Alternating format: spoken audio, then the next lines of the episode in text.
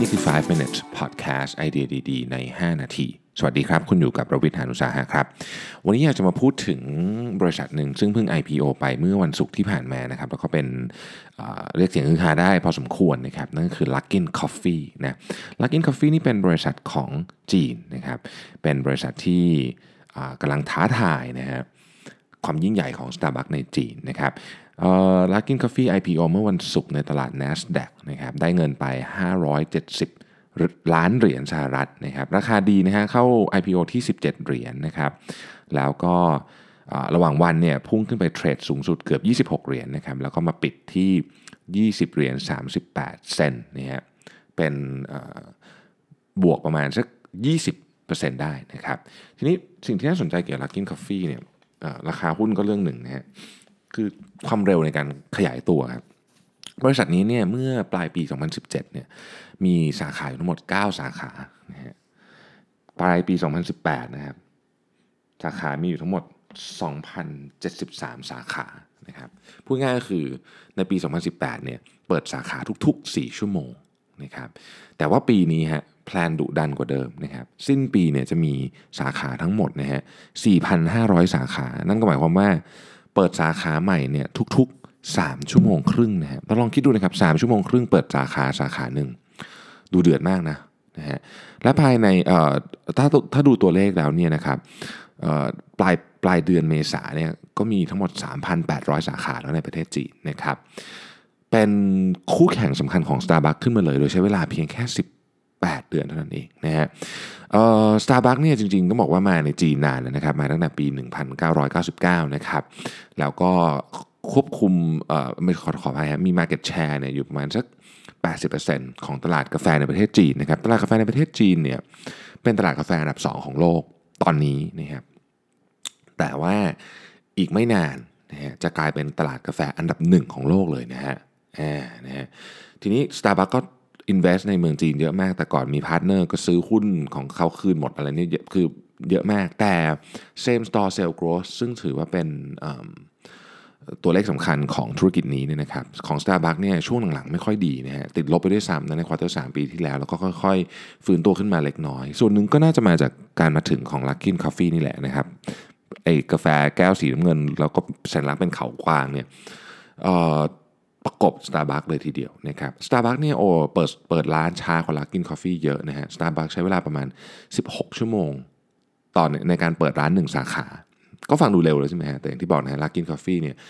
3.5 ชั่วโมงนะครับ Starbucks นี่ยังไม่จบแค่นี้นะฮะยังมีคู่แข่งอื่นอีกนะครับ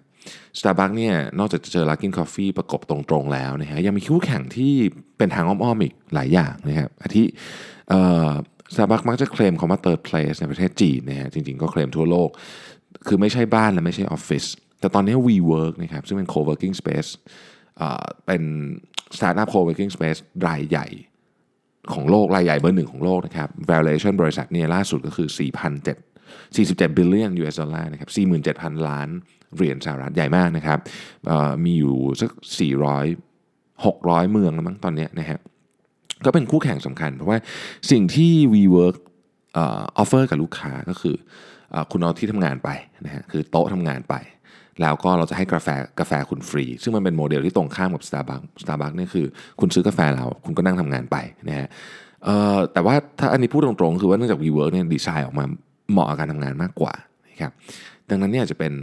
ตัวเลขตัวเลือกที่น่าสนใจมากกว่าสำหรับกรณีที่เป็น third place นะฮะพูดถึง ร้านหนังสือร้านหนังสือในประเทศจีนเนี่ยกำลังเติบโตนะครับร้านหนังสือก็เป็นอีกที่หนึ่งที่คนชอบไปทำงานนะครับแล้วก็การแข่งขันของคู่นี้ก็ดูเดือดทั้งคู่นะครับ Starbucks เองก็จับมือกับ Alibaba นะฮะในการทำ Coffee Delivery Lucky เองก็เพิ่งประกาศความร่วมมือไปเมื่อสัก 1 เดือนที่ผ่านมากับ Tencent ทั้งสองค่ายทั้งสองค่าย คือ e-commerce ยักษ์ใหญ่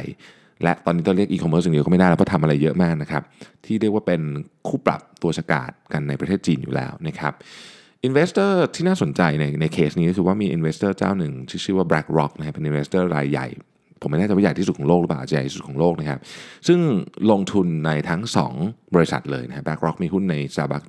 7%แล้วก็เพิ่งใส่เงินเข้าไปใน Luckin 125 ล้านเหรียญนะครับ Luckin Coffee ปัจจุบันนี้มีมูลค่าบริษัทประเมินอยู่ที่ประมาณสัก 3,000 ล้านเหรียญเศษๆอันนี้ต้องขึ้นอยู่กับว่าราคาปิดของหุ้นในวันนี้ผมอัดเสียง ถ้าเป็นที่ตอนนี้ผมอยู่ที่โตรอนโต เพราะฉะนั้นก็เวลาใกล้เคียงกับที่นิวยอร์กนะครับขณะนี้ยังเป็นเวลาตีสี่ของเช้าวันจันทร์เพราะฉะนั้นยังไม่รู้นะครับว่าวันนี้ราคาจะเป็นยังไง แต่ว่าก็ก็คิดว่ามูลค่าบริษัทน่าจะเพิ่มขึ้นดูจากผลตอบรับแล้ว อีกประเด็นหนึ่งที่น่าสนใจก็คือ เมื่อเช้าเมื่อคืนที่ผ่านมาเนี่ยมีข่าวใหญ่เนาะ เรื่องของ Google หัวเว่ยนะครับที่ Google จะงดให้บริการหลายอย่างกับหัวเว่ยซึ่งจะทำให้หัวเว่ยเนี่ยต้องต้องถูกบีบไปพัฒนา OS ของตัวเองหรือเปล่านี่ยังไม่รู้นะฮะยังไม่มีการตอบโต้ออกมาจากฝั่งจีนนะครับแต่ว่าเรื่องนี้เนี่ยผมเชื่อว่าเปลี่ยนเซนติเมนต์ของคนของคนจีนที่อยู่ในประเทศพอสมควรนะครับดังนั้นถ้าเกิดว่ามีมีมี feel ของความโกรธอเมริกาอยู่เนี่ยสตาร์บัคในจีนเนี่ยกำลังจะเหนื่อยเลยแหละเพราะว่า Luckin Coffee เนี่ย เปิดสาขาทุก 3 ชั่วโมงครึ่งนะครับแล้วก็เป็นกาแฟสัญชาติจีนอย่างแท้จริงนะครับจีนที่ในในไม่ช้าเนี่ยจะเป็นตลาดกาแฟอันดับหนึ่งของโลกเนี่ยเป็นที่จับตามองมากเลยว่า เราจะเห็นการเคลื่อนไหวของผู้เล่นรายใหญ่ทั้ง 2 รายนี้อย่างไรนะครับขอบคุณที่ติดตาม5 minutes ครับ สวัสดีครับ